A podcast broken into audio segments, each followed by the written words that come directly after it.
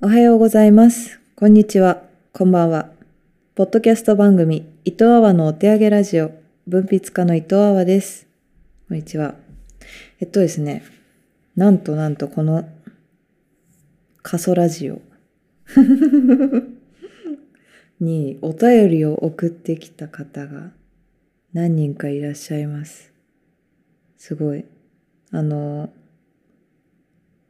そうね、前回の多分、ポッドキャストで、私がみんな、私の入っている檻を 見ているだけのギャラリーたちとか、なんか沈黙の ギャラリーたちとか言ったから、なんかそれが私の想像以上にこうみんなそれに反応してくださって、なんかインスタグラムとかでも、あーさんがああいう風に言ってるのを聞いて、私もそうなのかなって思って連絡しましたみたいな みたいな DM が何通か来て、あ、なんか申し訳ないなみたいな。あ、おっちゃったのかなみたいな。そう、それでメール送りますねみたいな。DM いただいて、メールが来ました。ありがとうございます。こうずっと孤独に独房で喋っているラジオではこれでなくなりましたので早速そのお便りを紹介していきたいと思います。えーとペンネームモサさん。こんにちは。ツイッターかっこ X でメールしてみようかなとつぶやいた後伊藤先生からいいねがついたことを受けいいねしました。これはマストだなと思い初回から聞き直しました。ありがとうございます。えー自分も仕事でポッドキャスト番組をいくつか作っていますので、一人喋りはとても難しいということも感じたりしておりますが、話す題材と書く題材で区分けがあったりしますか？文字にした方が面白いとか、もしあれば教えてくださいませ。いつかおお仕事ご一緒できたら幸いです。とのことです？ありがとうございます。えー書く題材と話す題材を区分けしたりしているか。そうですね。正直あんまり、まあでも、あんまりシリアスな話してもしょうがないしね。ラジオでね。主にこう笑える話は口で喋ってって話そうかなって思ってますね。あとね、今来てるお仕事、エッセイのお仕事とか、だいたいもうほぼほぼ過去の話が多いんですよ。過去の家族の話とか、小さい頃の話とか、そういう、こう、ちょっとおぼろげになってるような過去の話をこう手繰り寄せるようにこう一人でこうずっと考えてるんですよね。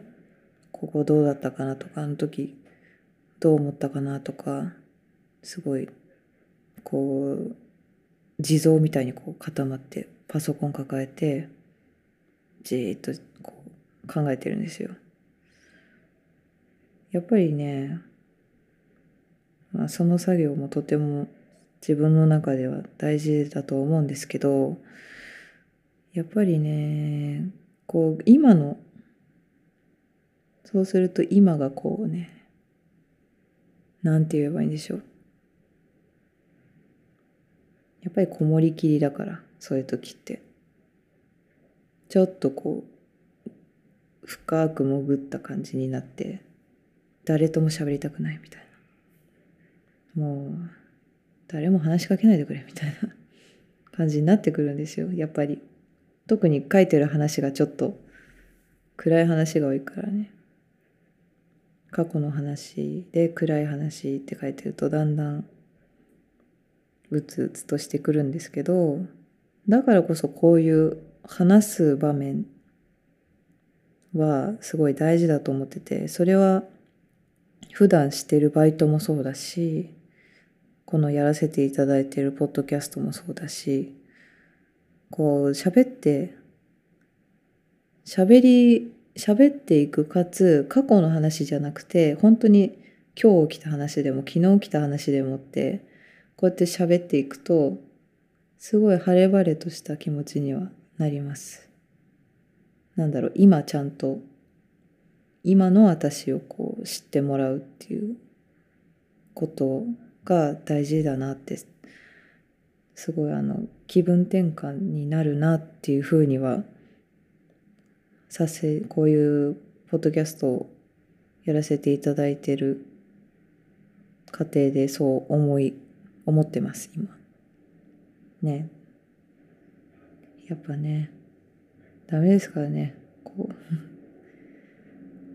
なんだろう怖い話とかそういう暗い話書いてる人ほど明るかったりするじゃないですか会ってみると意外とこうあっけらかんとしてる人が多いかったりするじゃないですかね。それって多分そうやってこうやってバランス取ってるのかなって 思います。こう素顔も暗いや書くものも暗いってなるともうどこでこうね発散していくのかっていうのは難しいんじゃないかなって思いますね。っていう感じです。あとは、書くと残るから、あんまり本人に見られたくないことは書いてないです。話してます。って感じですね。ありがとうございます。ぜひ、いつか一緒にお仕事しましょう。で、もう一つ、いただいてます。えー、ラジオネーム、さときさん。東京都の40代。ちょっと、男性かな？女性かわかんないんですけど、ちょっとこれは相談メールですね。あわさん、こんにちは。今日は相談を送らせていただきます。学生時代住んでいたアパートに遊びに来た中学の同級生たちに、通帳と壊れた携帯を盗まれて、しばらく勝手に記帳されて出入記を見られたり、携帯のデータを盗み見られていたことが判明しました。もう15年以上前の話なのですが、最近共通の知り合いを通じてその事実を知りました。いろいろと時効になっているので、法的には今更何にもできないのですが、身近な人間に恥ずかしい部分を見られていたことを知ってやりきれない気持ちです。思い切って復讐してやろうか、すっぱりと忘れた方がいいのか、毎日悶々としております。こんな私に何かアドバイスをいただけないでしょうか。よろしくお願いいたします。とのことです？これは、なんか、私これ、結構読んでて頭抱えちゃったんですけど。うーん、なんでこう頭抱えちゃったかっていうと、私その、怒りと、怒りと恥、この二つの感情がですね、結構常人と比べて欠落してるですよ多分なんかその自分のなんか要はその前回話した高速の話みたいに人が思い通り自分の思い通りに行動しないことには多分腹立ってるんですよね。性格最悪じゃないですか、そんなやつ。思うんですけど、多分事実としてそうなんですよ。私がこう言ってるのにこうしてくれないっていうことには、多分、イライラしたりとかしてるんだと思うんですけど、人が私の何かを侵害してきたことについて、特に怒りが湧かないんですよ。なんか、それって自分が見られたくないものを見られたとか、なんか入ってほしくないとこ入られたとか聞き聞かれたくないこと聞かれたとか。そう結局そこって恥の部分と一緒だと思うんですよね。恥ずかしいから嫌なんだと思うんですけど。多分恥が欠落してるからそこに怒りもわからないんですよね。だからこのさときさんのお話聞いてこの私がかろうじて嫌だなと思ったのは通帳と携帯を盗まれたってことだけで盗むのは良くないって言ってんですよ私の中のこの人工データ。人工知能が。盗むのは良くないですっていう結論が出たんですけどこの勝手に記帳されて見られたりデータを盗み見られていたという点についてこう私のひどいっていうセンサーがぶっ壊れてるから動かないからその思い切って復習してやろうとか復習するか忘れるかっていうこの2つの選択肢のどちらどちらがいいのかもわからないし復習してやるという気持ちも私にはこうこれまで経験がないんですよね。だか本当に何てお答えしていいか分かんなくなっちゃって。あとこの同級生たちと今でも付き合いがあるのかどうかっていうのが気になります一番。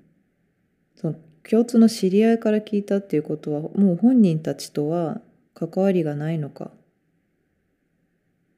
もしこれによりますね。もし関わりがあるとしたら復習はやっぱりちょっとね本自分にもメリットがないでしょうからやめた方がいいでしょうけどやっぱりどういうことだったのかって話す話し合う話し合って謝罪をいただく方がいいと思います。関わりがあるんだったらわざわざ関わりをまた取り戻そうとはしなくていいけどもし今でもなんか何にもなかったかのように付き合わなければいけないのであったらやっぱりさときさんからこれを切り出してまあね理由なんかないですよねこんな学生の悪ふざけなんかないんでしょうけど、まあ、一応理由を聞いてね謝ってもらうっていうのがこう気持ちいいのではないかと思いますね。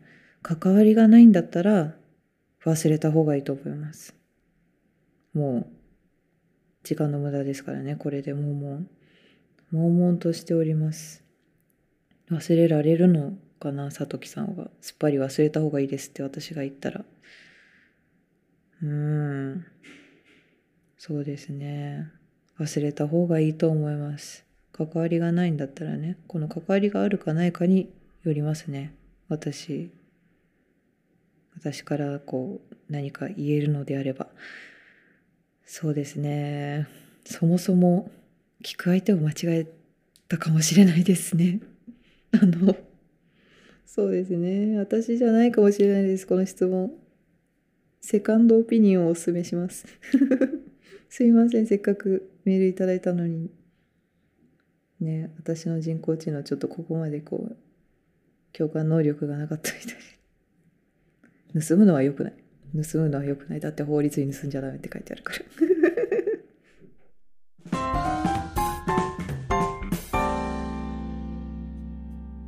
伊藤阿波のお手上げラジオ。そうですね。まあね。